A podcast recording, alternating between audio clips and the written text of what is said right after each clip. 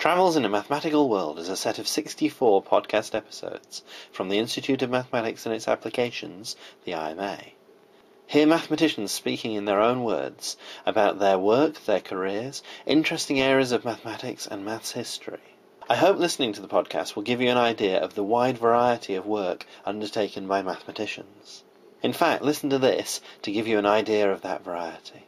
And as one of my colleagues puts it, you know, we've taken Humpty Dumpty apart, now we're going to try and put Humpty Dumpty back together again. As with many mathematical geniuses, Newton seemed to make no attempt to excel at school. So the idea was, went back down to my parents, um, did some apple picking. I wanted to do the PhD because I, I really was enjoying asking questions that nobody really knew the answers to. Probably my best um, six weeks of my own professional career was one time when I worked out in the Netherlands. It's about people being able to understand what you're doing, why you're doing it, and when you'd use it. It's made of an extremely unpromising material structurally, uh, cellulose, which is rather brittle, uh, glued together by another very unpromising material, uh, lignin, which is also very brittle.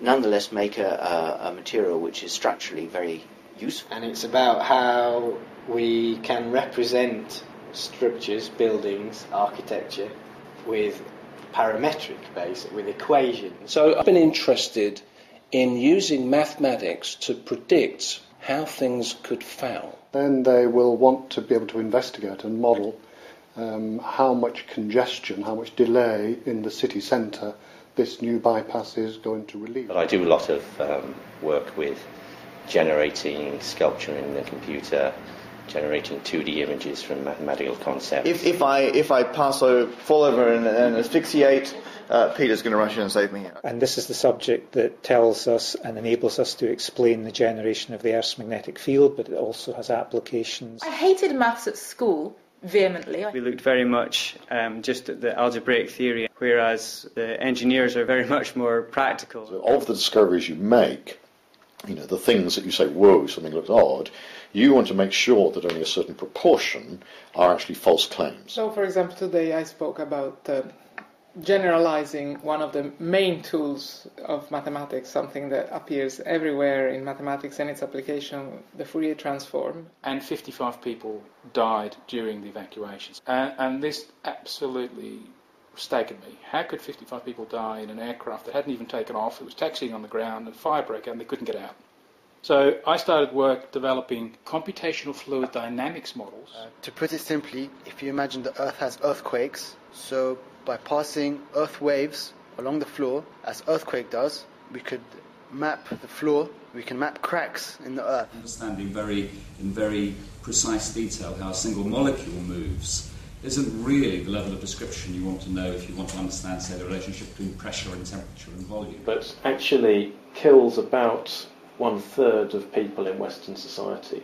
And it's believed that this disease starts or is initiated in sites on the inside of an artery where what we call the, the wall shear stress is very low. So we, what we do is we optimise the whole, the cash supply chain it's called, and we look at the best ways to do it. So that's one side of the company that I did, and I helped build all the software for that. So you tell light, if you follow this longer trajectory, you will be rewarded. And the way you reward it is you bring it some kind of additional energy, if you wish. And so these metamaterials are here to convince light to follow outward uh, optical trajectories. Good, I do think, oh, I was especially pleased because they did improvise the second verse and we went into Your Sides Are on Fire, which I thought was inspirational. The things we understand in mathematics, you almost, it's the perfect understanding. You've taken away all the um, uh, annoying bits of real life, if you wish, which make, which muddy other areas. And once you understand something, you either understand it perfectly, or you understand perfectly why you can't understand it any better. Um, okay, I'll go to work, sit in front of a radar, and make sure planes don't hit each other. Simple as that. Often maths communication is done to people who are already interested. Uh, it might be nice to take it to just the lay person in the street. We really want to know is what changes are happening in the magnetic field in the lead-up mm. to that event. Because the idea there is that if you can spot those trends, then in principle you might be able to start predicting when these solar flare events are going to take place. And in fact, um, just this very week I was at the Royal Institution trying to explain some maths to the Queen, who was visiting for the day. So if that's piqued your interest and you want to hear more, you can find all episodes linked to from the website w w w dot travels in a mathematical world dot co dot u k, or find the podcast on iTunes or in your preferred podcast directory, and make sure you download the full set of sixty-four episodes. And don't forget to check out the I M A at w w w dot i m a dot org dot u k.